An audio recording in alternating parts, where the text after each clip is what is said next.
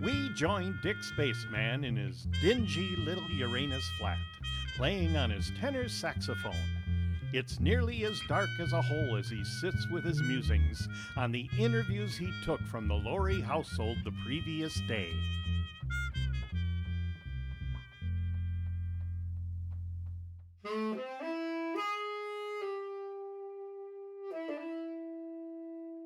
This is a tricky one. Six suspects in one murder. They all could have benefited from the death of the Laurie family patriarch and founder of Laurie's stories. Good thing I have my tenor saxophone to keep me company while I ruminate.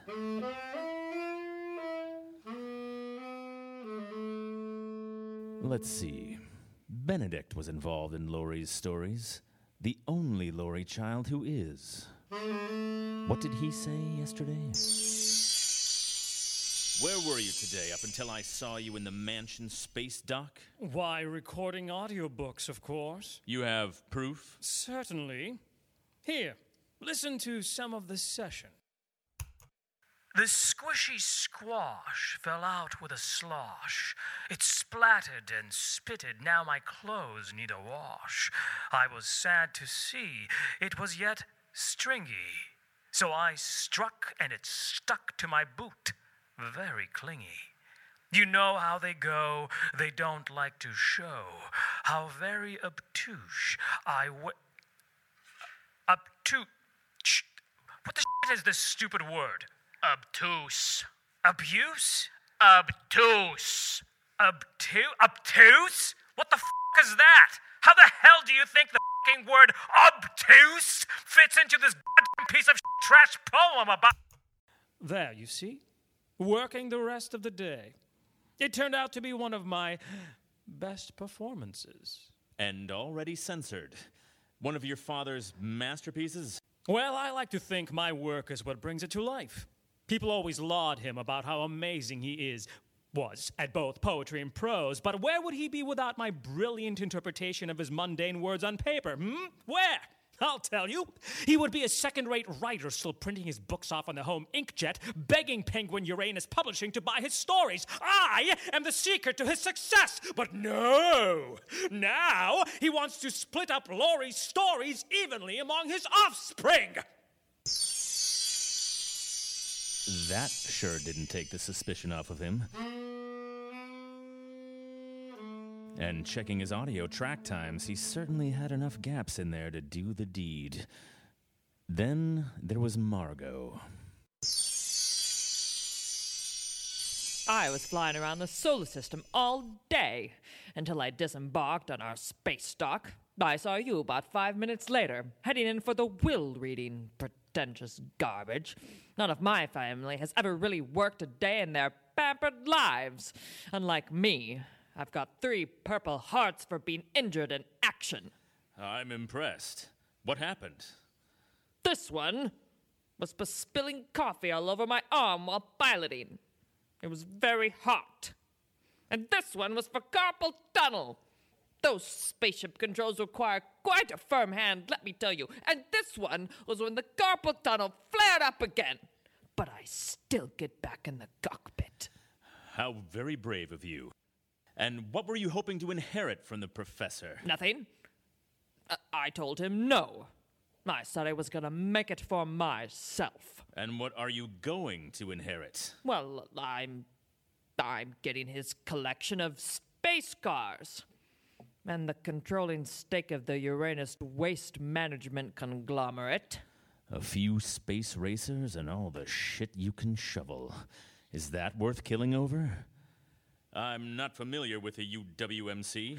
It's worth about 70 billion space bucks, but I don't want anything except the 73 cars and the money I could make from the Uranus waste. But other than that, no. Oh, and one fourth of Laurie's stories. I'm an uncomplicated Top Gun space fighter pilot and a part time pet surgeon. About as uncomplicated as the inner workings of a space station, Margot. You tell yourself that. So, Hetty, Where were you when your father croaked? My father, the toad, is so funny. How many buttons does that jacket have? Hetty, are you high? I don't speak space French, Hetty. Where were you? I, I was planning my escape from the. the. From the what? the. You were planning your escape from where? Ooh, sounds exciting. Let's break out of jail together. You know, Father won't let me leave my wing of the space station. like 15,000 square feet is enough for someone to brick. brick. It's a brisket. It's a brick. Is it brazier? Brazier? Brazier? Hetty, Hetty, Hetty, Hetty. Don't fall asleep. Don't fall now. Well, that's one drool puddle that is not my job to clean up. So, Miss Hetty Laurie is held in her giant wing of the space mansion against her will. Definitely a motive. Ah, I bet it was her. Anyway, the final person I spoke with, Jessica, the butler. Did you kill Professor Laurie? No. Huh. Well, that's all the questions I have for you now. It's never the butler anyway. Thank you. I'll just get going. Uh, Don't forget to take this huge jagged knife you seem to carry with you wherever you go.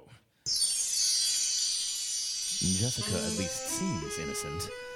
I tried to question Tad, but it turned out he tried to visit Sal again to arrest her. He was out cold when I found him. Fresh knuckle marks on his cheek.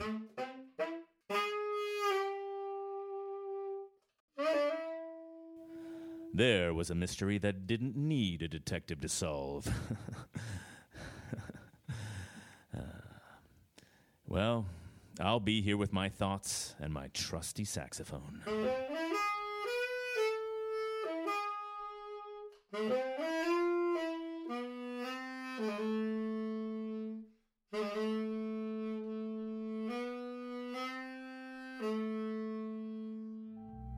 Will Dick Spaceman prevail?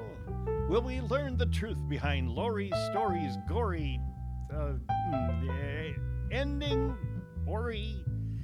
Ah, tune in next time for the thrilling conclusion of Detective Spaceman.